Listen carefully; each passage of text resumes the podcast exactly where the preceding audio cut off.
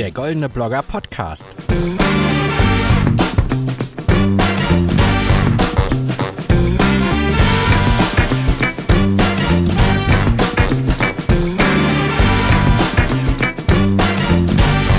Herzlich willkommen zur neuen Ausgabe unseres goldenen Blogger Quartetts. Thomas, Franzi, die Frau Feli und ich, wir talken nämlich immer total gerne mit unseren Nominierten und Preisträgern an so einer schönen Preisverleihungsskala. Da kann man sich ja viel freuen und man kann auch viele Projekte kennenlernen, aber so richtig tief eintauchen, so viel Zeit bleibt dann nicht. Deswegen nehmen wir uns die Zeit im Rest des Jahres und laden zum goldenen Blogger Quartett. Das ist eine äh, Live-Video-Talk äh, Talkshow, die ihr im Netz schauen könnt oder eben auch als Audiopodcast nachhören.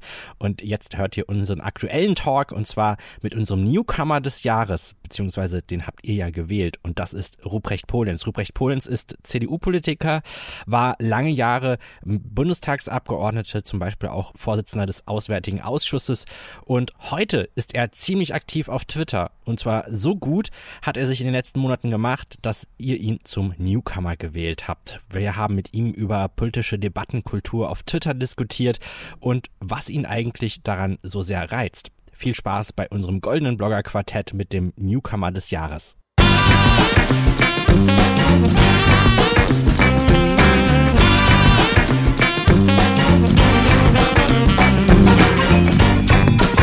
gucken wir uns aber auch erstmal an, welch, welches Projekt es geht. Ihr habt es hier äh, schon in der Ankündigung mit sehen können. Äh, und zwar geht es um den Twitter-Account Polens-R.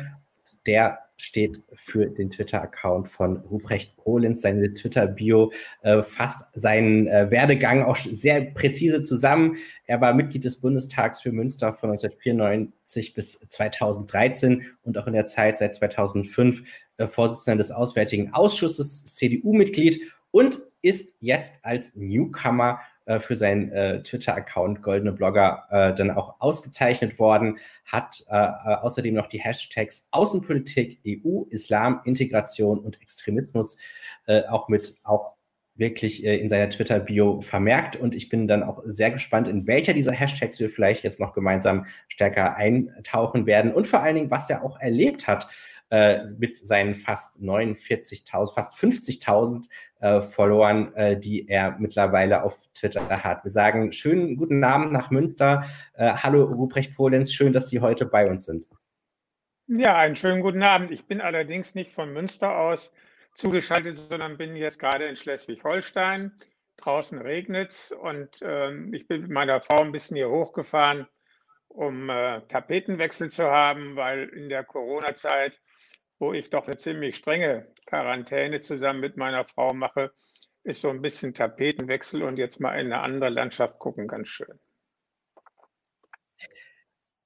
Ich finde es, äh, wir haben uns sehr gefreut, dass Sie uns äh, auch noch ein Foto von dem goldenen Blogger, der äh, Sie ja mittlerweile auch postalisch erreicht hat, geschickt haben. Ja. Ähm, und da sah es schon ein bisschen so aus, dass Sie sich gefreut haben, Newcomer zu, zu werden.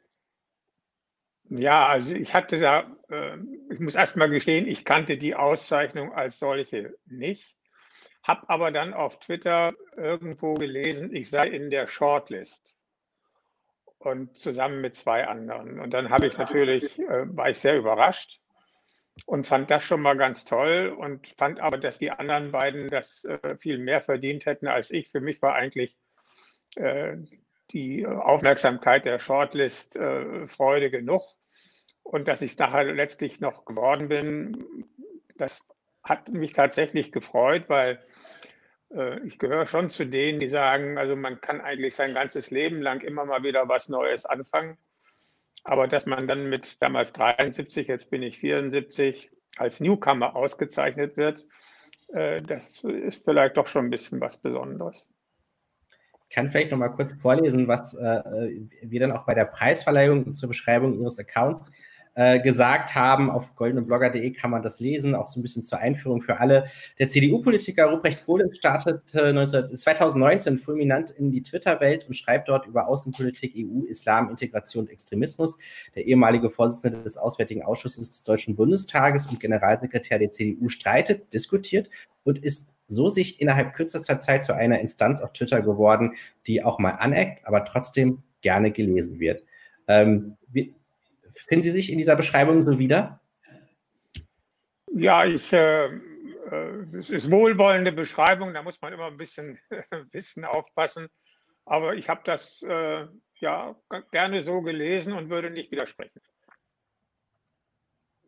Äh, wann haben Sie denn eigentlich mit dem Twittern angefangen? Weil ich habe im Kopf, dass es schon vor 2019 war und dass der Account dann aber irgendwann äh, ein bisschen still lag. Ja, also bei den sozialen Medien habe ich äh, mit Facebook angefangen. Das war 2010, 2011 etwa.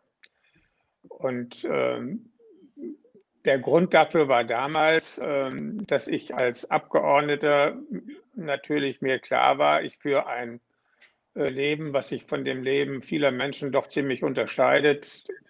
Äh, ich verdiene vergleichsweise gut, ich äh, bin die Hälfte des Monats nicht zu Hause und so weiter und so weiter. Und wenn man dann die Menschen, die einen gewählt haben, ordentlich vertreten will, muss man sich ja auch ein, ein Bild von deren Lebenswirklichkeit machen. Und deshalb macht man Unternehmensbesuche oder geht zur Bahnhofsmission. Und ich habe eben festgestellt, auch durch äh, unsere Kinder, dass äh, Menschen immer mehr Zeit, damals wie gesagt 2010, in den sozialen Medien verbringen und ich hatte überhaupt keine Ahnung davon, was da abgeht. Und deshalb hat mir dann mein Sohn einen Facebook-Account eingerichtet und ich habe dann mitdiskutiert. Dann kam die Sarrazin-Debatte, ich habe mich zu Integrationsthemen geäußert habe ähm, verschiedentlich ähm, auch gerade in den sehr polarisierenden Debatten über Islam und Integration mich eben äh, sehr dafür verwandt, jetzt äh, äh, Muslime nicht auszugrenzen und so weiter und so weiter. Und dadurch kam ich relativ schnell auf ein äh, paar tausend Freunde, heißt es ja bei Facebook. Und ähm, die Frage, ob ich mich auf Twitter äh, auch engagieren wollte, habe ich damals zwar so ein bisschen überlegt, aber mir waren diese damals noch 140 Zeichen irgendwie ein bisschen wenig, um ein Argument rüberzubringen. Und als es nachher 280 wurden, fand ich das auch noch ein bisschen knapp. Ich hatte mir dann zwar 2015, das ist ja Ihre Frage gewesen, einen Twitter-Account eingerichtet, aber habe ihn im Grunde nicht, äh, nicht aktiv benutzt. Und im Anfang äh, 2019 bin ich dann äh, von einem Freund nochmal darauf angesprochen worden, komm, mach doch da auch mal was. Und dann habe ich damit angefangen und das äh, habe ich natürlich auf Facebook äh, meinen dortigen, inzwischen sind es glaube ich so an die 20.000, äh, die mir da auf Facebook äh, in der einen oder anderen Weise folgen, mitgeteilt. Deshalb vermute ich mal, sind einige von denen, die nun sowohl auf Facebook wie auf Twitter sind, dann auch auf meinen äh, Twitter-Account als Follower gegangen. Ich hatte jedenfalls relativ schnell die ersten paar tausend Follower auch auf Twitter äh, voll. Und dann fand ich äh, auch im Vergleich beider Medien ähm, die Diskussion auf Twitter in bestimmter Weise eigentlich noch interessanter. Und ähm, ich habe mich dann auch irgendwie weiter trainiert, ähm, sozusagen noch knapper auf den Punkt zu kommen, als man das bei Facebook muss. Und ich finde auch die Diskussionen, ähm, ähm, die sind anders als bei Facebook. Und ich muss sagen, eigentlich gefallen sie mir inzwischen auf Twitter besser, aus Gründen, über die wir auch sprechen können. Ähm, darf ich dann einmal kurz nach, ach, Franzi, darf ich einmal kurz vor oder? Wenn ich mir das jetzt so vorstellen würde, weil man liest es oder bekommt es sonst irgendwie anders mit, ist es nicht so, man sagt einen Satz und es kommt von allen Seiten zurückgeprasselt? Also wo ist da das richtige Limit, irgendwann zu sagen, da diskutiere ich jetzt noch mit oder da kommt jetzt der 15. mit dem gleichen Argument oder mit der gleichen Frage? Und wann sagt man, so und jetzt sind wir in Schleswig-Holstein und jetzt ist mal Strandkorb angesagt? Ja gut, also ähm, da muss ich für, für, mich vielleicht erklären, äh, dass ich mich überhaupt politisch engagiert habe als äh, Schüler, als Student. Ich war im AStA, äh, ich äh, war in der Fachschaft, ich war dann 20 Jahre ehrenamtlicher äh, Kommunalpolitiker. Äh, das hat eigentlich sehr stark immer damit zu tun gehabt, dass ich auf der einen Seite gestalten will, dass es mir aber mindestens genauso wichtig ist, Menschen von dem auch zu überzeugen, von dem ich überzeugt bin. Äh, und von Dingen, die ich für wichtig halte. Und deshalb wenn man das will, muss man mit den Menschen reden. Und die sozialen Medien geben einem ein, äh, eben eine wesentlich größere äh, Reichweite, das zu tun. Und was jetzt die Diskussion angeht, das ist richtig. Äh, ich habe auf meinem Facebook-Account täglich, sagen wir so, zwischen 600 und 800 Kommentare. Ähm, auf Twitter äh, wird es etwa die gleiche Zahl sein, vielleicht ein paar mehr. Und selbstverständlich kann man weder auf jeden Einzelnen eingehen. Und ehrlicherweise muss ich sagen, ich lese sicherlich auch nicht jeden, aber ich schaue mir schon an, was auf meine Posts oder Tweets äh, gesagt wird, äh, weil ich äh, äh Twitter auch als ein dialogisches äh, Medium empfinde und nicht als etwas, wo man einfach so eine Duftmarke setzt und dann, und dann weitergeht und sich nicht darum kümmert, äh, was daraus wird. Außerdem interessiert mich ja auch, äh, interessieren mich ja die Rückmeldungen auch, um meine Argumente vielleicht nochmal äh, zu überlegen, was dazu zu lernen, sie vielleicht anders zu formulieren, wenn ich das Gefühl habe, ich bin missverstanden worden. Also ich lerne sehr viel durch diese Diskussion, glaube ich. Was ja auffällt, ist, dass Sie manchmal gewisse Tweets ähm, einerseits bei sich posten und in einer Diskussion bei sich selbst und dann bei anderen Accounts wortgleich nochmal. Das ist ja fast schon ein strategisches Vorgehen, das man normalerweise eher von amerikanischen Social-Media-Beratern erwarten würde. ähm, nee, das hängt, das hängt einfach äh, damit zusammen, äh, was ich gerade gesagt hatte. Ich möchte dass möglichst viele Menschen ähm, von den Dingen auch so überzeugt sind, wie ich sie sehe. Und wenn dann, sagen wir, eine Diskussion zum gleichen Thema auch woanders läuft, dann ist das für mich irgendwie logisch, dass ich mich dann dort mit dem gleichen Beitrag, wenn es um dieselbe Sache geht, eben auch zu Wort melde. Also das ist einfach, äh, das ist jetzt, äh, also das ist der, der Grund, weshalb ich das mache. Äh, ich möchte dann, äh, wenn Diskussionen zu dem gleichen Thema auch woanders sind, da auch mitdiskutieren. Das hat zwar möglicherweise für den einen oder anderen die etwas lästige Nebenwirkung, äh, dass sie meinen Kommentar oder meinen Tweet mehrfach sehen. Auf der anderen Seite, ich weiß jetzt auch nicht so genau, wie die Algorithmen funktionieren. Äh, für die allermeisten wird es so sein, dass sie eben äh, nur den einen Account sehen und dann eben meinen Beitrag auch nur einmal. Wie ist es denn überhaupt aktuell bei Ihnen? Ähm, inwieweit sind Sie jetzt bei der CDU zum Beispiel noch ähm, in Gremien, in irgendwelchen Funktionen aktiv? Oder sind Sie jetzt der meckernde Fensterrentner? Also meine, meine äh, noch aktiven Funktionen sind äh, glaube ich, überhaupt keine in der Partei mehr. Nein, also ich bin zwar Ehrenvorsitzender der CDU in Münster geworden, nachdem ich aus dem Bundestag ausgeschieden bin, aber das ist äh, sozusagen keine aktive Funktion und äh, gibt mir nur das Recht, auf Lebenszeit an den Sitzungen des Kreisvorstandes teilzunehmen. Äh, ich habe aber noch politische Funktionen. Äh, ich äh, verhandle im Auftrag der Bundesregierung mit Namibia über die Folgen der kolonialen Vergangenheit, insbesondere die deutschen Verbrechen, die dort zwischen 1904 und 1908 äh, begangen worden sind. Das ist eigentlich die wichtigste politische Aufgabe, die ich noch habe. Außerdem bin ich, äh, das nennt sich vornehm Präsident, also man könnte auch sagen Vorsitzender der Deutschen Gesellschaft für Osteuropakunde. Das ist eine Wissenschaftsgesellschaft, die sich mit Regionalforschung in Osteuropa, im Wesentlichen ist gemeint, das Gebiet der ehemaligen Sowjetunion äh, besch beschäftigt. Und ich mache äh, zusammen mit dem Auswärtigen Amt und äh, privaten Stiftungen, der Bosch Stiftung, der äh, BMW Quant Stiftung, der Mercator Stiftung, äh, ein Projekt äh, allgemein gesprochen, das Ding heißt Global Diplomacy Lab und versucht mit jungen Diplomaten aus aller Welt neue Formen internationaler Zusammenarbeit äh, zu überlegen. Und ich mache noch, äh, äh, berate die, die Bosch Stiftung bei ihrem äh, Programm, äh, was äh, Stipendiaten aus den USA betrifft. Und mit der Mercator Stiftung mache ich noch einmal im Jahr ein Turkey Europe Future Forum. Das ist äh, eine Veranstaltung äh, mit äh, jeweils etwa so 30 Führungskräften aus der Türkei, aus Deutschland und aus anderen europäischen Ländern. Das Ziel dabei ist, die Türkei eben möglichst trotz aller Probleme, die es jetzt in dem Land gibt, auf Europa hinzuorientieren. Und äh, das sind die Dinge, die mich noch äh, sozusagen politisch beschäftigen. Vielleicht ganz kurz, ähm, wer Lust hat, äh, uns schauen ja viele Leute bei YouTube zu ähm, und bei Facebook. Ähm, wenn ihr Lust habt, Fragen an Ruprecht Polen zu stellen, könnt ihr sie gerne ähm, hier reingeben und äh, wir werden sie dann hier gerne mit aufgreifen.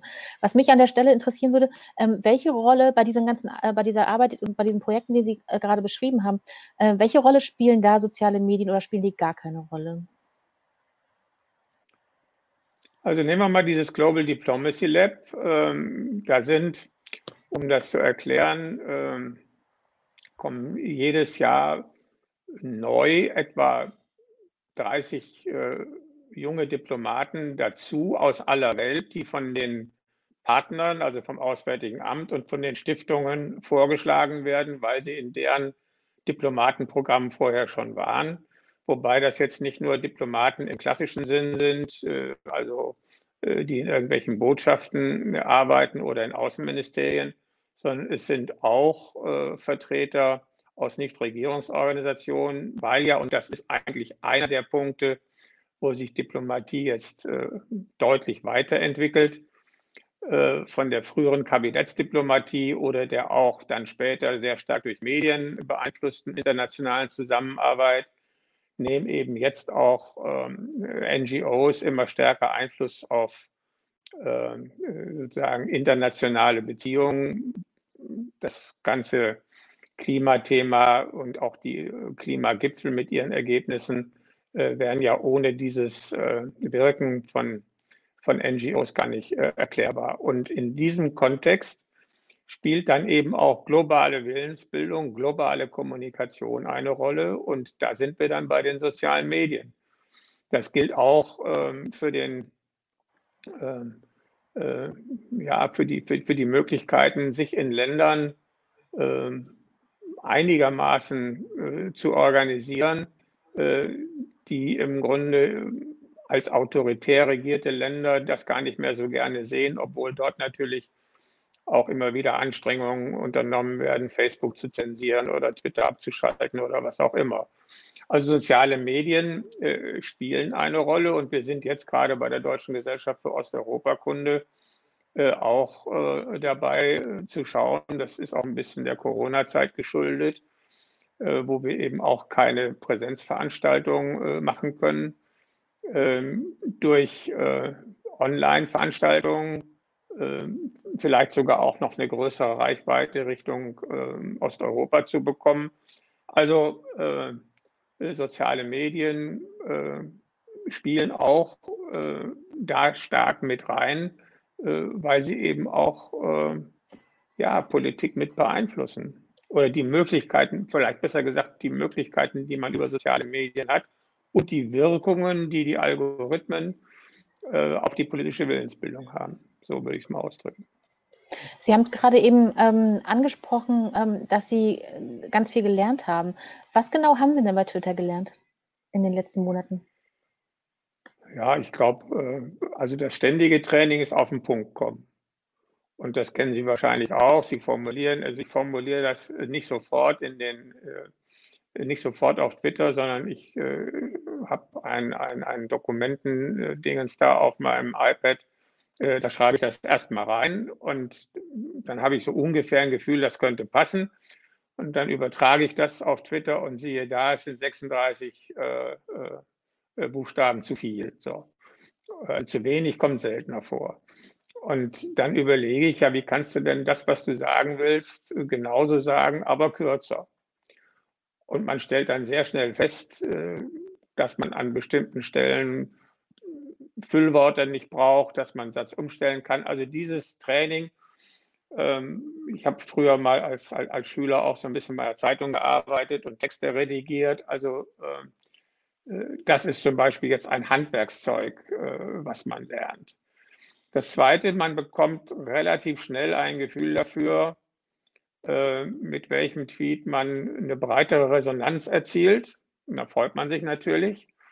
Aber ich hatte noch vergessen zu sagen, ich habe auch noch das Motiv, sowohl auf Facebook wie auf Twitter, Artikeln, die ich gelesen habe und die ich gut finde und wo ich denke, die müssten möglichst viele Menschen lesen, dadurch eine größere Reichweite zu verschaffen, dass ich sie verlinke.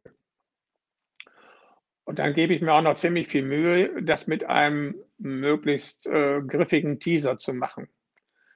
Das klappt auch manchmal, aber in der überwiegenden Zahl bleibt dann das Echo eigentlich hinter meinen Erwartungen zurück. Das tut mir dann äh, richtig leid, weil ich denke, das war jetzt was, das hätten eigentlich sich viele Leute anschauen müssen. Und äh, das entspricht dann aber nicht den ich sage mal, Social Media Gesetzen, wo, damit hatte ich allerdings gerechnet, äh, wir äh, haben jetzt, äh, wir kriegen in, in, in, acht Wochen einen, einen neuen Hund, nachdem unsere äh, Minna vor ein paar Wochen gestorben ist. Und ich hatte jetzt, das war völlig klar, das würde beträchtliche Aufmerksamkeit erregen. Ich hatte gestern ein Foto von dem Welpen reingestellt, der ist jetzt vier Wochen alt und in weiteren vier Wochen können wir ihn hören da war natürlich eine entsprechende Aufmerksamkeit da, was mich auch gefreut hat, sonst hätte ich es ja nicht reingestellt. Aber wenn ich tauschen dürfte, würden mir schon ein paar Artikel, ein paar Artikel einfallen, die ich verlinkt habe, äh, die eben nicht diese Resonanzlein hatten. Und probieren Sie das dann noch, probieren Sie es dann nochmal? Also versuchen Sie es dann nochmal mit einer anderen Formulierung oder geben Sie dann doch auf? Ja, also ich, ich lese ja schon ziemlich viel und dann gibt es auch wieder was Neues. Also ähm, was ich schon mal gemacht habe, ist, ähm, aus, also ein Artikel zweimal mit unterschiedlichen Teasern von vornherein zu verlinken, weil ich das Gefühl hatte, äh, da sind jetzt äh, mehrere Aspekte angesprochen, die vielleicht unterschiedliche Lesergruppen, Leserinnen interessieren könnten.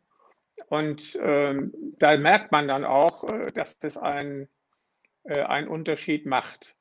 Ich habe auch noch ähm, weiß ich, Sie kennen sicherlich diesen, diesen, ich weiß nicht, wie man das bezeichnet, PICT. Also das ist ein, eine Art äh, Leserdienst, mhm. äh, wo, ähm, äh, wo Artikel, die von Kuratoren, nennt sich das, glaube ich, empfohlen werden, verbreitet werden. Man hat dann die Aufgabe, ähm, kurz zu begründen, warum man das empfiehlt. Und da bin ich vor, weiß ich nicht, einem halben Jahr oder so, dreiviertel Jahr angesprochen worden, ob ich das auch als Kurator mitmachen würde. Habe ich natürlich gerne Ja gesagt, weil das entspricht ja diesem Wunsch, äh, dass Artikel, die ich gut finde, von möglichst vielen Leuten gelesen werden.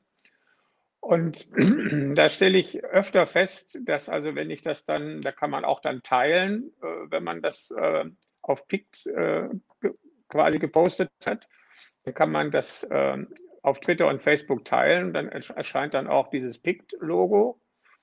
Und da habe ich die Erfahrung gemacht, dass das, was ich dann nochmal teile und mit einem eigenen Teaser versehe, meistens eine wesentlich größere Resonanz findet als äh, dieses Piktogramm von PICT und eine knappe Zeile drunter. Okay. Ich, ich habe Ihnen das auch schon mal gesagt, ob Ihnen da nicht was Besseres einfällt, aber äh, ja. Ich, ich finde, äh, was Sie gerade beschrieben haben, äh, dass man einige Themen oder Artikel postet und sich und denkt so, hey, die kriegen eine große Aufmerksamkeit, äh, dass man dann tatsächlich auch dass die da nicht so eine große Resonanz haben. Also ich bin froh, dass sie das auch schildern, weil mir geht es auch manchmal so und dann äh, bin ich dann auch mal erstmal so ein bisschen irritiert oder enttäuscht. Also das ist dann auch äh, schön zu sehen, dass es ihnen dann ähnlich geht. Interessant zu, mhm. zu beobachten, aber ich glaube, am Ende wird es schon auch noch ein paar erreichen, die dann natürlich da auch ähm, ja, ich, aber ich bin ja jetzt, also äh, daran merken Sie auch, dass ich nun äh, da auch immer weiter lerne und jetzt keineswegs äh, sozusagen Social Media beraten, mich da bewege. Ich habe also erst vor, weiß ich nicht, äh, ein paar Wochen entdeckt, dass es ein, ein Account gibt, wo man sich quasi seine Twitter-Resonanz genauer anschauen kann. Und äh, da sieht man dann schon, dass also selbst solche Artikel, wo ich dann bei den angezeigten äh, äh, was weiß ich, Likes und, und, und Retweets und so das Gefühl habe, auch das war jetzt ein bisschen mager. Wenn man dann schaut, ähm, äh, in dieser, in dieser Tweet Analytica oder so ähnlich heißt das Ding, äh, dann sieht man eben doch, äh, dass es also äh, meistens, also jetzt bei mir sehen es eigentlich immer wenigstens 10.000 Leute. Und äh, das ist ja auch schon mal was. Äh, wie, wie, gehen Sie denn damit um? Bei, bei Twitter gehört es ja auch dazu, dass es immer so, ich nenne es mal salopp, eine Sau gibt, die durchs Dorf getrieben wird. Also immer ein aktuelles Aufregerthema. Ähm, und ich glaube, manchmal ist das alles auch gar nicht so gut für die politische Kommunikation, äh, was da teilweise dann auch passiert. Wie gehen Sie damit um? Ähm, wo, wo, sehen Sie vielleicht auch, auch, Grenzen zu dem, was rund um politische Kommunikation mhm. Passiert? Ähm, und äh, wie, wie, stehen Sie dazu? Es ist ein ganz, äh, ein ganz schwieriges Thema, weil äh, dieses äh, Bild von der Sau, die durchs Dorf getrieben wird, ist ja überhaupt nicht auf Twitter beschränkt. Das äh, ist ja auch in der, in der Kommunikation sozusagen der klassischen Medien so. Ich habe heute, glaube ich, gerade noch eine Karikatur gelesen, äh, gesehen, äh, wo irgendwie äh, gesagt wurde, also äh, wie war das nochmal, Corona ist jetzt out und Rassismus ist auch vorbei und wann kommt denn das nächste? Und das ist, ähm, ja, ist eine Beobachtung, die der Realität entspricht, dass das so funktioniert. Und jetzt gibt es meines Erachtens dazu zwei Konsequenzen. Wenn einem ein Thema wichtig ist, was jetzt gerade äh, sozusagen durchs Dorf getrieben wird, dann muss man sich da natürlich an der Diskussion beteiligen. Es ist sowieso eine Voraussetzung, glaube ich, äh, dass man einsieht, in der Regel muss man sich an der Diskussion über Themen beteiligen, die in der Diskussion sind. Realistischerweise ist man selten in der Lage, äh, ein Thema so zu setzen, äh, dass es dann äh, sozusagen ein breiteres Diskussionsthema wird. Also man kann natürlich ähm, auf Facebook mit seinen, also man kriegt eine gewisse Resonanz, aber breiter wird die Resonanz ganz sicher, wenn man sich auch zu Themen einlässt, die einem wichtig sind und die jetzt gerade in der allgemeinen Diskussion sind. Wobei man halt aufpassen muss, ist, äh, dass äh, dieser Zyklus immer wieder was Neues äh, keineswegs der Wichtigkeit der Themen entspricht. Ähm, also wir haben jetzt äh, vergleichsweise länger nach meiner Beobachtung nicht mehr so wirklich über Erderhitzung gesprochen. Auf Twitter, auf, auf den anderen Medien. Das ist zurückgetreten. Und ich hatte jetzt neulich mal einen Tweet äh, so nach dem Motto, also äh, gegen, äh, wenn, wenn die Kipppunkte beim, beim Klima erstmal erreicht sind, wird es keine Impfung geben. Also bei Corona hoffen wir darauf, dass äh, wenn der Impfstoff da ist, dass alles wieder einigermaßen äh, normal wird.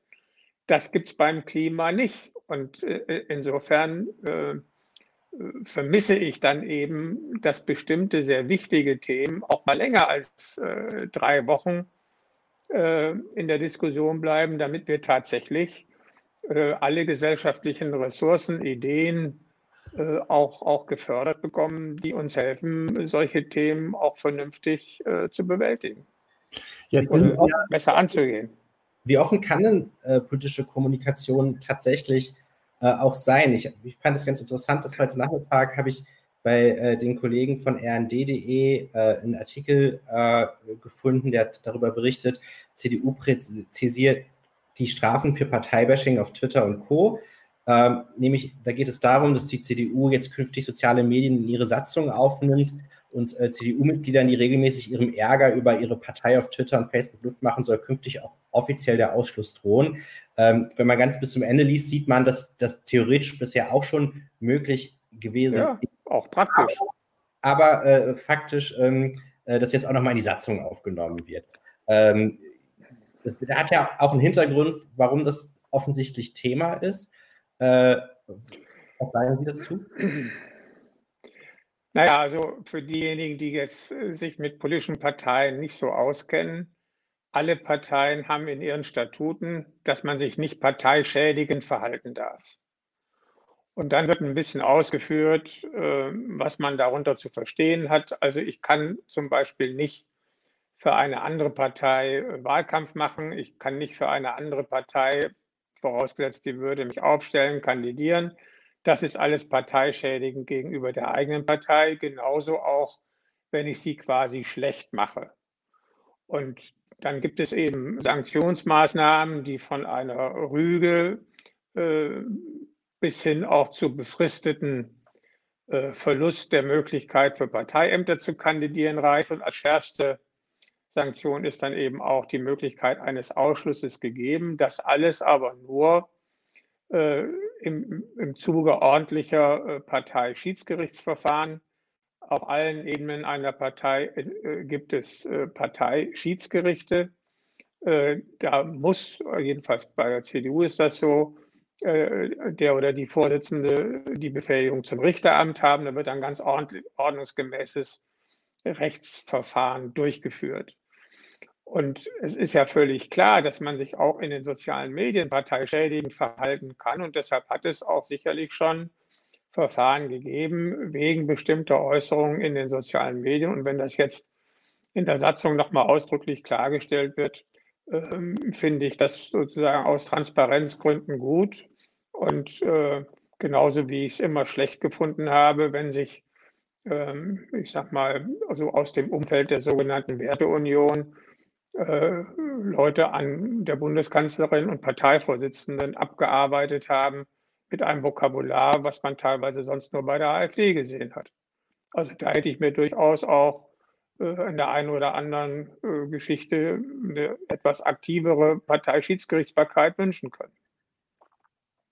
Sie, Sie, bringen ja ein bisschen Lebenserfahrung mit in äh, unser Gespräch. ähm, äh, ist denn dieses Vokabular tatsächlich so neu? Weil ich erinnere mich zum Beispiel an meine Kindheit. Da hatte ich eine Langspielplatte oder eine Kassette, ich weiß nicht mehr, so mit den äh, härtesten Auseinandersetzungen im Deutschen Bundestag, äh, Wiener, Brandt etc. Und äh, da muss ich sagen, da war die Tonalität jetzt auch nicht gerade kuschelig. Ähm, Richtig. Wobei, wobei äh, Sie haben recht und zwischen Kohl und Strauß, das habe ich äh, miterlebt, die haben sich da auch nicht so viel geschenkt.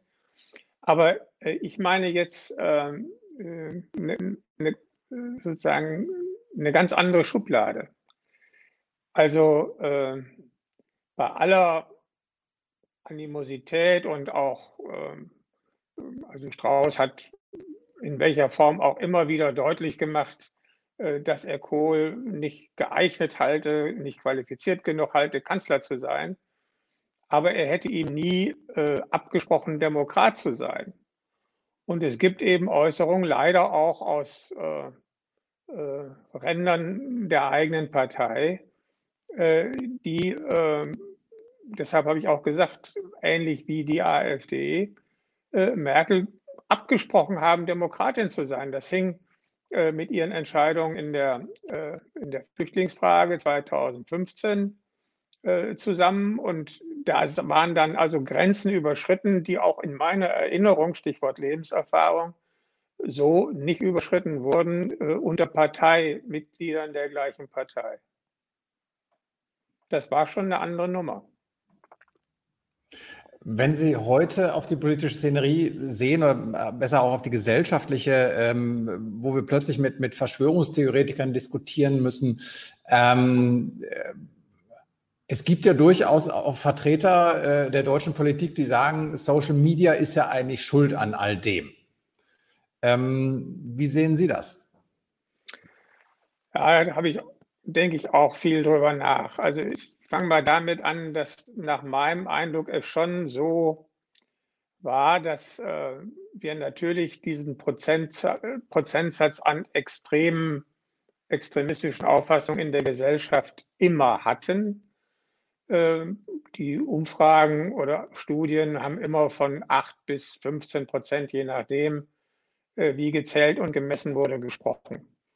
Das hatte sich aber nach meinem Eindruck äh, vor den sozialen Medien so geäußert, dass äh, dann irgendwie beim Kegelabend einer dabei war, der, ich sag mal, solche rechtsradikalen Parolen vertreten hat.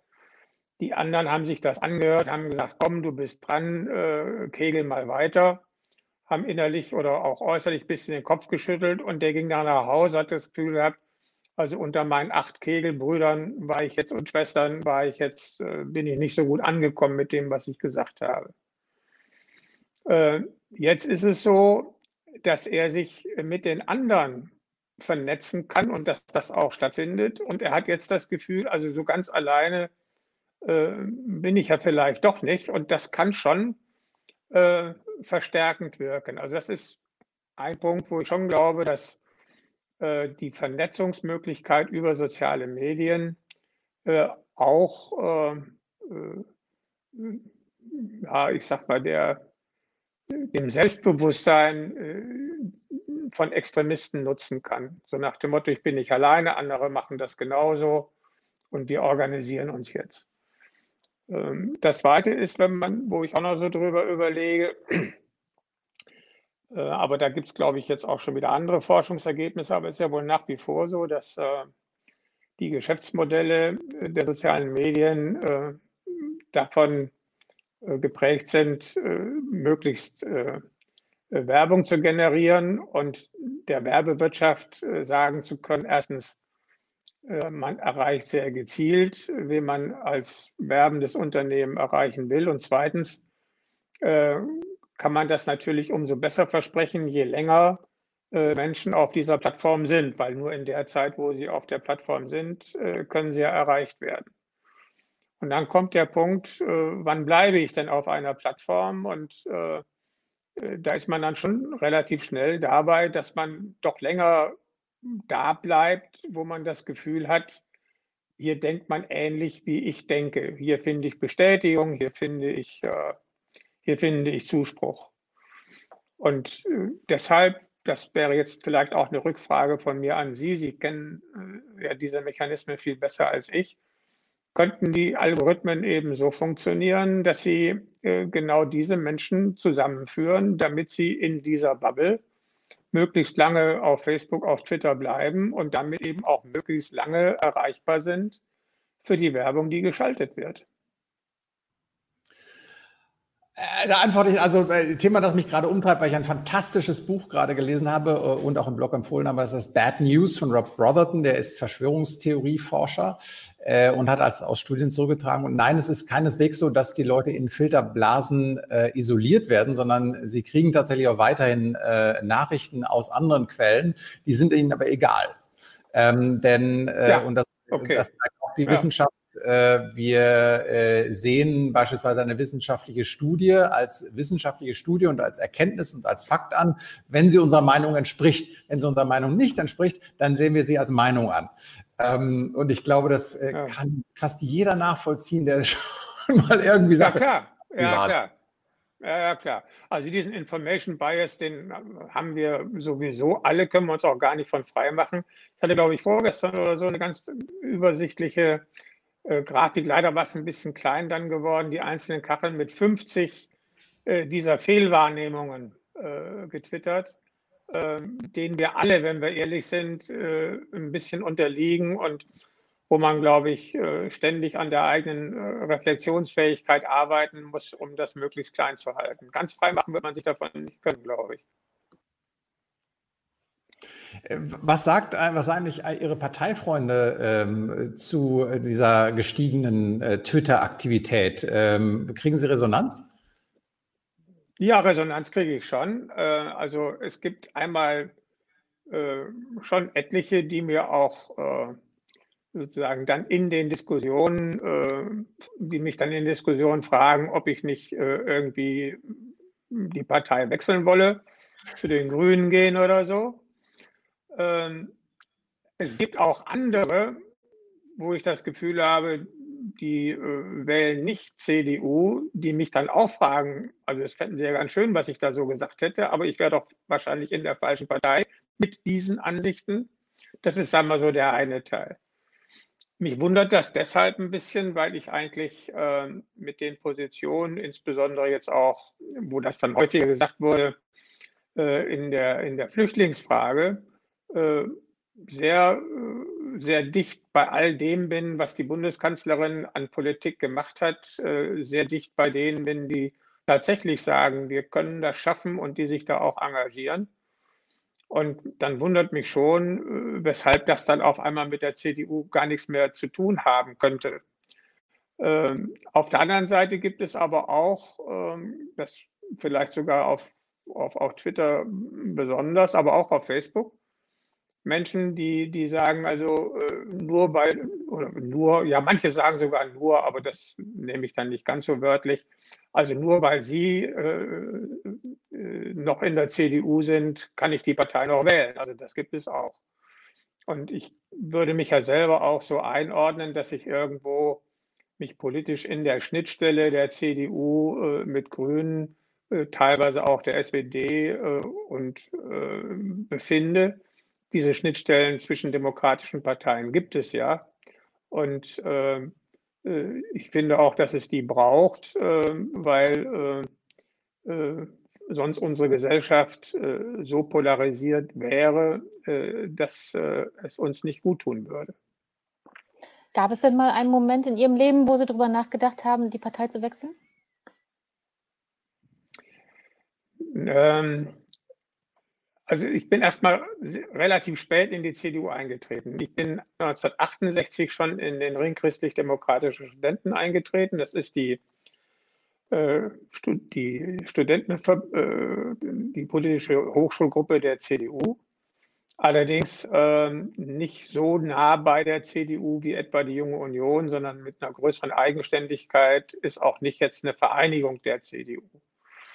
Und ähm, in die CDU bin ich erst 72, also vier Jahre später eingetreten. Vorher äh, und gerade auch als Student war ich mit etlichem bei der CDU nicht einverstanden, insbesondere gerade auch in bildungspolitischen Fragen. Und ähm, äh, dann habe ich mich aber relativ schnell auch in der CDU engagiert. Also ich war dann in 75 in den, in den Rat der Stadt Münster äh, gewählt worden. Und ähm, äh, ich erzähle das deshalb, weil ich möglicherweise ähm, also da habe ich auch überlegt, äh, was ich mache, als, als Strauß Kanzlerkandidat wurde. Äh, nicht so sehr, dass er es geworden ist, sondern die Art und Weise, wie das damals in der Fraktion durchgesetzt wurde, die hat mich schon massiv gestört. Und das wäre sicherlich ein Moment gewesen, wo man über einen Parteiaustritt hätte oder wo ich über einen Parteiaustritt hätte nachdenken können, wenn ich nicht nun schon selber in der Partei aktiv gewesen wäre mit Gestaltungsmöglichkeiten. Und äh, diese Gestaltungsmöglichkeiten äh, gibt man nicht so schnell auf. Und, äh, äh aber seit der Zeit habe ich das eigentlich äh, äh, nicht überlegt. und ähm, ich glaube auch, dass das, was, was ich für richtig halte, nach wie vor die größte Übereinstimmung hat äh, mit dem äh, Parteiprogramm und der Praxis der CDU. Wobei ich immer gesagt habe, also das liegt so bei 60 bis 70 Prozent, diese Übereinstimmung. Und ich finde das eine gute Quote. Bei den Grünen würde ich sagen, stimme ich vielleicht mit 40 Prozent von dem überein, was sie sagen, oder mit 30, weiß ich nicht. Und bei der SPD mit äh, vielleicht 20 Prozent und irgendwie gibt es wahrscheinlich auch noch 10 Prozent, was ich bei der FDP vernünftig finde. Dann haben Sie ja bald 50-Jähriges, ne? Ja, richtig. Kriegt man da irgendwie eine Nadel oder irgendwas? Oder gibt es da irgendwas? Oder ja, ja, also Nadel habe ich, schon, hab ich schon gekriegt. Man kriegt, auch eine, man kriegt auch eine Urkunde. Ich war, ich war auch ein paar Jahre Kreisvorsitzender der CDU in Münster. Und dann hat man als Kreisvorsitzender die Aufgabe, diese Ehrungen bei den Ortsvereinen dann mit vorzunehmen. Das ist auch immer ganz äh, ganz interessant, weil die Frage, die Sie mir gestellt haben, äh, die habe ich dann auch immer gestellt. Und äh, die Antworten waren eigentlich auch immer, ja, ich habe auch mal an meiner Partei gelitten, aber ich bin ihr halt treu geblieben. So, vielleicht soll ich Ihnen diese Antwort auch geben. Gut, werden wir jetzt einmal kurz. Leiden Sie so sehr? Wie bitte? Ach du, äh, leiden Sie so sehr an Ihrer Partei äh, manchmal, ähm, dass Sie sich auch überlegen, ah, wenn ich jetzt noch aktiv wäre, das wäre auch nicht so schlecht? Ja, im Rahmen meiner Möglichkeiten bin ich ja aktiv und beteilige mich an den Diskussionen und stelle schon fest, auch an den Rückmeldungen, die ich teilweise von, von früheren Bundestagskollegen kenne oder auch aus äh, sozusagen der Nordrhein-Westfälischen Landtagsfraktion oder auch äh, aus Bayern, äh, dass das schon wahrgenommen wird. Und ähm, man, man ist ja nicht nur dann äh, sozusagen politisch tätig, wenn man irgendein Mandat oder ein Amt hat, äh, sondern wenn man sich an politischen Diskussionen beteiligt und sich engagiert. Und das mache ich weiter. Das habe ich eigentlich, ja, jetzt bin ich 74, ich schätze mal, ich habe so mit 16 angefangen, das zu machen. Und ich sehe eigentlich auch keinen Grund, warum man das aufhören sollte. Also von daher hängt das nicht, äh, hängt das jetzt sozusagen nicht nur an Mandaten. Ich denke öfter, ich bin eigentlich ganz froh, nicht mehr im Bundestag zu sein, insbesondere wenn ich die AfD da reden höre. Das muss ich sagen, ich traue dem überhaupt nicht nach, dass ich äh, diese Partei im Bundestag selbst nicht mehr erlebt habe. Ich habe ja 2013 nicht mehr kandidiert. Äh, ich glaube auch, äh, äh, und ich muss auch sagen, ich finde es schon ganz, ganz schön, dass ich jetzt so äh, leben kann, wie ich das, wie ich das tue. Richtig ist sicherlich, dass ich bei der einen oder anderen Bundestagsdebatte denke, also da würdest du jetzt vielleicht dieses oder jenes sagen, aber muss ich das ja auch so vorstellen, auch als ich schon als ich noch Abgeordneter war, konnte und habe ich längst nicht in allen Debatten reden können, in denen ich es vielleicht gerne gemacht hätte. Also so funktioniert ja auch der Parlamentarismus nicht. Aber sehen Sie denn, dass Sie jetzt gerade, wenn ähm, Debatten auf Twitter laufen, da möglichst überall mit einsteigen? Oder wünschen Sie sich, dass einige von den Debatten, die offline geführt werden, auch online geführt werden könnten? Also vermissen Sie konkret ähm, ja, Kollegen oder andere Leute, ähm, die leider auch noch nicht so richtig, oft, also leider nicht bei Twitter also das, sind? Ja, das ist, ein, das ist ein sehr guter Punkt und ich äh, versuche seit längerem Kolleginnen und Kollegen, eigentlich alle Politikerinnen und Politiker, die ein äh, Mandat haben, also sei es äh, in einem Stadtrat sitzen, in einem Landtag oder eben im Bundestag oder im Europäischen Parlament, dass sie die äh, sozialen Medien nutzen, um mit den Menschen im Gespräch zu sein. Äh, nicht nur mit denen, die sie wählen, denn das ist dann auf den Wahlkreis oder auf die Stadt beschränkt, sondern darüber hinaus, das ist nun mal bei der Funktionsweise der sozialen Medien so, aber ich finde, das gehört absolut dazu. Und äh, auch wenn man ein Gespür dafür bekommen will, was die Menschen wirklich interessiert, und äh, muss man da, äh, finde ich, äh, aktiv sein. Und ich habe das mal so auf eine Faustformel gebracht. Jeder sollte eigentlich als Mandatsträger, jedenfalls wenn er oder sie Bundestagsabgeordnete äh, ist, äh, eine Stunde am Tag, das muss nicht am Stück sein, mit den Menschen in sozialen Medien sprechen. Und ich formuliere bewusst so mit den Menschen in sozialen Medien sprechen, äh, weil ich darunter halt nicht verstehe, äh, irgendeine Pressemeldung äh, von seinem Büro ins Netz stellen zu lassen und sagen, ich bin auf Twitter. Und was ist der häufigste Grund, warum ähm, Leute oder Kollegen, die Sie adressieren äh, und denen das vorschlagen, dann doch ab, abgeneigt sind von der Idee? Also ich glaube, bei den, bei den, äh, bei den älteren Kollegen ist es äh, tatsächlich so, dass sie damit nicht, äh, nicht groß geworden sind und es vielleicht auch nach wie vor äh, nicht wirklich einschätzen können. Das Zweite ist, ich würde auch nicht unterschätzen, dass die ähm, Diskussion über soziale Medien, also wie ist das mit Privatsphäre, da wird nur rumgepöbelt, da ist Hass und was weiß ich was alles, dass das Kolleginnen und Kollegen abhält, äh, sich da selber äh, reinzubegeben. Äh, und drittens ist es dann auch das Argument, da habe ich keine Zeit für. Und wenn man dann, wenn ich dann mal nachhake und sage, pass mal auf, wenn du, wenn du zu Hause bist und dein Schützenverein lädt, dich, lädt dich ein oder du machst eine Veranstaltung, da gehst du auch hin. Ja, klar gehe ich dahin und Sprechstunden machst du auch. Ja, klar mache ich auch Sprechstunden. Und äh, wenn man dann eben sagt, äh, also ich sag mal so, wenn, wenn, wenn ich als Abgeordneter eine Veranstaltung gemacht habe, dann bin dann nach Hause gekommen, habe mich meine Frau gefragt, wie war es denn? Und ich sage, oh, war gut, war gut besucht, 40 Leute waren da oder 50. Äh, als Kommunalpolitiker, wenn es um eine umstrittene Straße ging, konnten es auch mal 120 sein. Aber als Bundestagsabgeordneter musste man mit 50, 60 Leuten zum außenpolitischen Thema, ich war ja Außenpolitiker, äh, konnte man zufrieden sein. Ich habe, ich glaube, einmal, als es äh, um, um den Krieg zwischen Russland und Georgien ging und ich da eine Veranstaltung hatte, da waren es mal 100 aus aktuellem Anlass. Aber das ist die Ausnahme. So, und auf, äh, in den sozialen Medien fange ich irgendwie mit ein paar hundert an. und äh, mit denen ich rede und äh, bin eben jetzt bei den Zahlen und Reichweiten, die äh, sich halt auch ergeben, wenn man über eine längere Zeit konsequent äh, in den sozialen Medien diskutiert.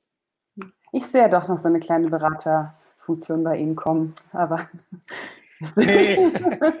Ach, wissen Sie, äh, ich gebe jedem, ich, ich, ich, ich habe das auch schon öfter gesagt, also wenn jemand äh, mich fragt und sagt, kannst du mir da mal helfen oder so, mache ich das natürlich gerne. Ne? Aber ähm, äh, ich, äh, ich bin so gut zufrieden und äh, äh, also das sehe ich, das sehe ich nicht. Ich würde gerne nochmal äh, thematisch mit Ihnen einen kleinen Schlenker machen. Sie haben gerade auch berichtet, dass Sie äh, im Auftrag der Bundesregierung äh, bei der Aufarbeitung der Kolonialzeit ähm, in Namibia zwischen 1904 und 1908 tätig sind, wenn ich mir das richtig gemerkt habe. Wenn Sie jetzt auf die Debatten äh, schauen, die auch rund um Black Lives Matters äh, gef geführt werden, hier auch in Deutschland wurde demonstriert, äh, wenn jetzt auch hier das Thema Alltagsrassismus da ist. Ich fand es sehr interessant auf Twitter zu beobachten, ähm, wo auch viele sich die Frage gestellt haben, naja, so, so richtig aufgeklärt haben wir gesellschaftlich auch die äh, deutsche Kolonialzeit äh, noch nicht. Äh, wie, wie, blicken Sie darauf? Und wenn Sie sich auch da gerade äh, damit, damit beschäftigen, was möchten Sie in der aktuellen Debatte gerne mitgeben? Ja, also ähm, ich erzähle eigentlich immer gerne aus meiner Schulzeit, ähm, wie das bei mir im Schulunterricht war mit der Kolonialzeit. Ich habe in den äh, bin, ich habe 1966 Abitur gemacht und wir haben die Kolonialzeit irgendwie 63, 64, 65 so in der Kante kam das im Unterricht vor.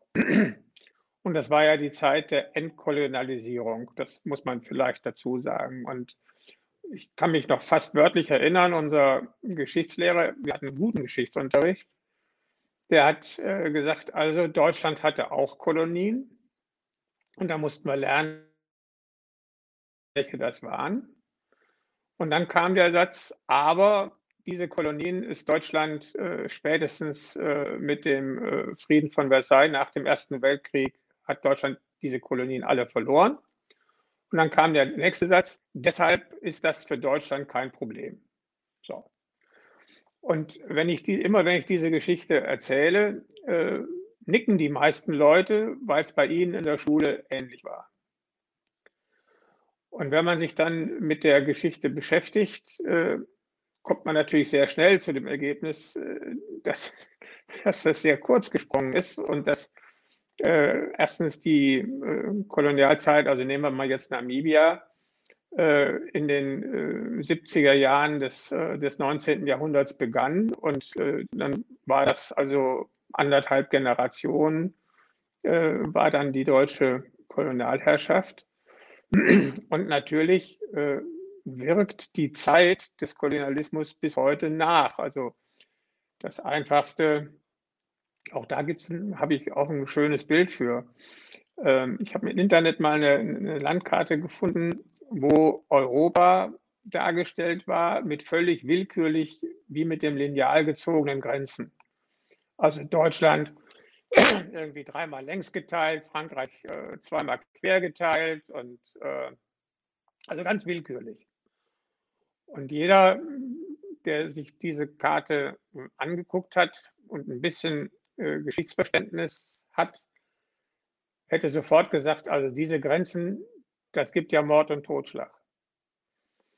Und das wäre sicherlich auch so gekommen. Und bei Licht gesehen sind die Grenzen im Nahen Osten und in Afrika exakt so gezogen, ohne Rücksicht auf äh, Bevölkerungszusammenhänge, äh, natürliche Gegebenheiten, äh, historische Entwicklungen. Das haben die Kolonialmächte einfach so gemacht, äh, wie sie das unter sich aufteilen wollten und erst hinterher dann geguckt, äh, was das dann so mit den mit den Menschen äh, gemacht hat. Und das wirkt natürlich bis heute nach, äh, wenn man etwa sich fragt, äh, wie kann sich dann in den Grenzen, die so gezogen worden sind, ein Staatsvolk bilden, ein gemeinsames Nationalgefühl?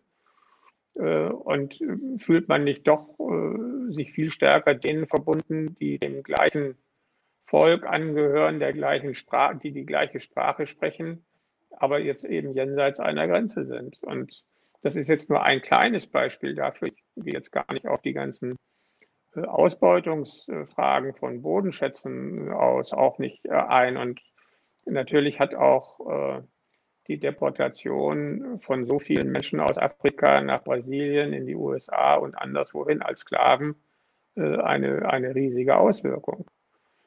Und wenn man jetzt nochmal auf die aktuelle Rassismusdiskussion bei uns kommt, also ich mache vielleicht immer einen kleinen, einen kleinen Haken.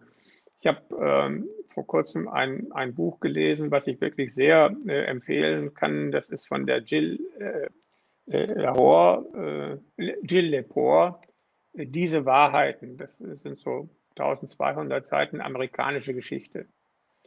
Und das Buch ist deshalb aus meiner Sicht äh, so gut, nicht nur weil es glänzend geschrieben ist, sondern weil es die amerikanische Geschichte äh, sozusagen in einer Verwobenheit zwischen, der, äh, zwischen den ganzen demokratischen Ideen, die entwickelt worden sind, Freiheitsrechten, Checks and Balances auf der einen Seite darstellt, aber eben auch darstellt, wie eng die amerikanische Geschichte von Anfang an mit sozusagen der Landnahme, der Verdrängung der indigenen Bevölkerung einerseits und eben auch den Sklaven verbunden ist. Und äh, ich bin dann äh, schon ein bisschen älter und äh, kann mich auch an, an, an Berichte erinnern, wie eben dann ähm, in, den, in, den, in den 60er Jahren äh, gemeinsamer Schulbesuch äh, auch teilweise mit, mit Polizeigewalt durchgesetzt werden musste und, und, und. Und bis heute ist es halt so, dass eben ähm, diese Rassenfrage in den äh, Vereinigten Staaten nachwirkt und durch Trump und, sein, äh, und seine Politik äh, wird hier jetzt geradezu wieder äh, zusätzlich aktiviert und entflammt, weil Trump sich davon Wählervorteile verspricht. Das war jetzt der Exkurs. Auf, auf Deutschland bezogen, glaube ich, kann man schon feststellen, dass das Bild äh, des Afrikaners oder der Afrikanerin, das wir in Deutschland haben, durchaus äh, durch äh, das Bild mit beeinflusst ist, was wir in der Kolonialzeit hatten. In der Kolonialzeit hatten wir zweifellos ein äh, rassistisches Bild von Menschen in Afrika.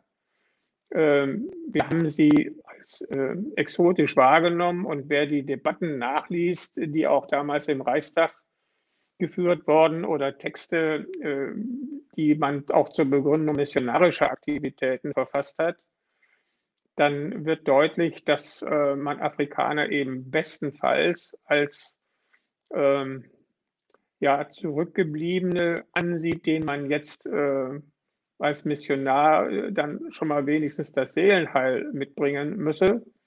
Und im Übrigen äh, aber eben auch als äh, ja, Unterlegene. Ich will es mich mal, will mich mal ganz vorsichtig ausdrücken, weil man ja diese rassistischen Begriffe auch nicht weiter verbreiten soll. Und das war noch nicht so lange her. Das äh, war jetzt jedenfalls bis, bis in die 20er, äh, 30er Jahre erstmal so. Und ähm, äh, diese Nachwirkungen äh, spüren heute auch in Münster äh, äh dunkelhäutige schwarze Studenten, Studierende, auf der Wohnungssuche beispielsweise. Also es gibt schon diese Fortwirkung und das war ja die Frage, die Sie gestellt hatten.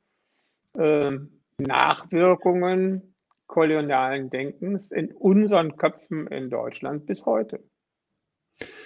Herr Fiene und ich versuchen ja die beteiligten Damen immer von den Schönheiten Münsters zu überzeugen. Ähm, und wo wir schon über diese wunderbare Stadt reden, ähm, es gibt in Münster etwas Spannendes, dass die AfD nämlich ähm, relativ wenig Grund und Boden gewinnt. Ähm, für die Nicht-Münsteraner, können Sie uns das erklären? Also zum einen, ich fange mal mit den, mit, den, mit den objektiven Faktoren an. Münster ist eine vergleichsweise wohlhabende Stadt, ist eine Bildungsstadt äh, mit, glaube ich, acht Hochschulen und über 60.000 Studierenden. bei etwa 300.000 Einwohnern. Und das ist sicherlich ein Umfeld, äh, was äh, diesen dumpfen völkischen Nationalismus äh, erstmal, ja, was für die erstmal etwas schwieriger ist. Auf der anderen Seite gibt es natürlich vergleichbare Städte in Deutschland, wo die AfD besser abschneidet. Und da kommt der zweite Punkt, glaube ich, dazu, dass in der Stadt Münster von Anfang an, also Anfang an heißt jetzt äh, seit den 90er Jahren, als es darum ging, äh, Flüchtlinge äh, aus dem Balkan aufzunehmen, die wegen der Jugoslawienkriege, ich will das mal so nennen, nach Nordeuropa oder ins nördliche Europa geflohen sind, aufzunehmen. Wir hatten damals übrigens in Münster mit über 6000 Flüchtlingen mehr Menschen aufgenommen, als es jetzt 2015 der Fall war. Und als da, äh, und das war, das kann man sich schon ziemlich äh, dramatisch und schwierig vorstellen. Also ich war damals im Stadtrat und da konnte es sein, dass am Freitagnachmittag noch ein Anruf aus Unamassen kam, äh, nach dem Motto, es kommen jetzt nochmal äh, zwei Busse mit Menschen aus Bosnien, äh, die müsst ihr unterbringen. Und äh, irgendwann war es dann auch wirklich eng mit den Kapazitäten. Und zum Teil musste dann mindestens vorübergehend auch, äh, mussten Hotels angemietet werden. Und wir hatten die Sorge, wenn jetzt breit diskutiert wird, was die Stadt für diese Hotelzimmer bezahlen muss, dann gibt auch das zusätzlich zu den Fragen, die sowieso gestellt werden, äh, ein ziemliches Problem. Und in dieser Zeit haben sich äh, die Rathausparteien alle, AfD war damals nicht im Rat, äh, darauf verständigt, wir machen das nicht zu einem strittigen Thema. Wir machen keine Politik auf dem Rücken von Minderheiten. Und diese Absprache hat damals gehalten, hat dazu geführt, dass die Stadt auch in der Lage war, äh, Flüchtlinge äh, dezentral unterzubringen, weil natürlich es auch immer wieder vor Ort, wenn eine Flüchtlingsunterkunft gebaut werden sollte, Kritik, auch teilweise Ablehnung äh, der Bevölkerung gab, aber es hat keine Partei das so aufgegriffen äh, und es quasi politisch stabilisiert, sodass das auch ganz gut gelungen ist. Und in Münster hat bei dieser Frage sicherlich auch geholfen, dass bei manchen äh, diese ablehnende Haltung gegenüber Flüchtlingen trotzdem auch übereinging mit einem relativ regelmäßigen Gottesdienstbesuch und die Kirche hat äh, dann schon auch gesagt, äh, was christliche Nächstenliebe bedeutet und äh, das hat da vielleicht auch das eine oder andere Nachdenken dann ausgelöst. Und das hat ähm, bis heute gehalten, hält auch weiterhin. Und ich glaube, diese, diese äh, politische Kultur, dass keine Partei Politik auf dem Rücken von Minderheiten macht, während ja äh, die AfD genauso wie andere rechtsradikale Parteien äh, davon leben, dass sie ausgrenzen und dass sie wir die Verhältnisse aufbauen, Freund-Feind denken, äh, das wirkt dann dem direkt entgegen. Und ich bin schon stolz drauf, äh, dass Münster die einzige Stadt war, bei der die AfD bei der letzten Bundestagswahl unter 5 Prozent geblieben ist. Dann sind wir mal gespannt, wie es weitergeht. Ähm, wir sind jetzt schon über eine Stunde im Gespräch und ich hätte zum Schluss noch eine Frage. Letztes Jahr Newcomer ähm, mit dem Twitter-Account. Äh, können wir 2020 noch mit ähm, einem Newcomer bei TikTok rechnen? Nee. Äh, also einmal lese ich gerade ein bisschen aus dem Augenwinkel, dass äh, TikTok jetzt möglicherweise äh, wegen der chinesischen Wurzeln und dem Verhalten Chinas in Schwierigkeiten kommen könnte. Ich verfolge das so. Ich hatte mich, als ich auf das Rezo-Video geantwortet habe, mal mit YouTube beschäftigt. Ich hatte völlig falsche Vorstellungen von, von, von YouTube aber auch da äh, kann ich mir ein eigenes Engagement äh, nicht vorstellen. Ich bin auch nicht auf Instagram. Also ich verbringe jetzt auch Corona-bedingt äh, relativ viel Zeit in den äh, sozialen Medien, also vor allen Dingen auf Twitter und auch auf Facebook. Das reicht. Und äh, ich nehme dann in Kauf, äh, dass ich jetzt in den anderen äh, Plattform nicht auch noch um Zustimmung zu meinen politischen Überzeugungen werben kann. Herr Polins, wir sagen herzlichen Dank. Es ist ein paar Minuten länger geworden. Im Internet ist das ja nicht so schlimm wie im linearen Programm. Ähm, und, ich äh, sage herzlichen Dank, dass Sie sich äh, eine Stunde Zeit genommen haben, ähm, um mit uns zu reden, über Ihre äh, digitale politische Kommunikation zu diskutieren. Ähm, und da sage ich an dieser Stelle nochmal herzlichen Dank fürs Dabeisein heute Abend. Ja, und ich darf mich äh, für den Abend bedanken. Ich fand es spannend. Äh, hoffe, die Zuschauerinnen und Zuschauer äh, haben das auch so gesehen. Und äh, besonders bedanken, das ist ja jetzt auch nochmal eine gute Möglichkeit, äh, möchte ich mich für den Anlass, aus dem ich hier dabei sein kann, nämlich den goldenen Blogger, der jetzt zu Hause in einer Vitrine steht, zusammen mit ein paar anderen Dingen, die mir im Laufe meines politischen Lebens äh, gegeben worden sind und die mir wichtig sind. Also er steht direkt neben einem, äh, neben einer, neben einem Dokument, äh, das mir die israelische Botschaft beim äh, Ausscheiden aus dem Bundestag äh, überreicht hat. Da steht nämlich, äh, dass sie dem, mir als einem Freund Israels in dem Wald deutscher Länder, ich glaube, 15 Bäume gepflanzt haben. Also daneben steht der goldene Blogger in einer Vitrine bei mir zu Hause. Jetzt sind wir sehr gerührt, dass wir an diesem Platz stehen dürfen. Vielen Dank.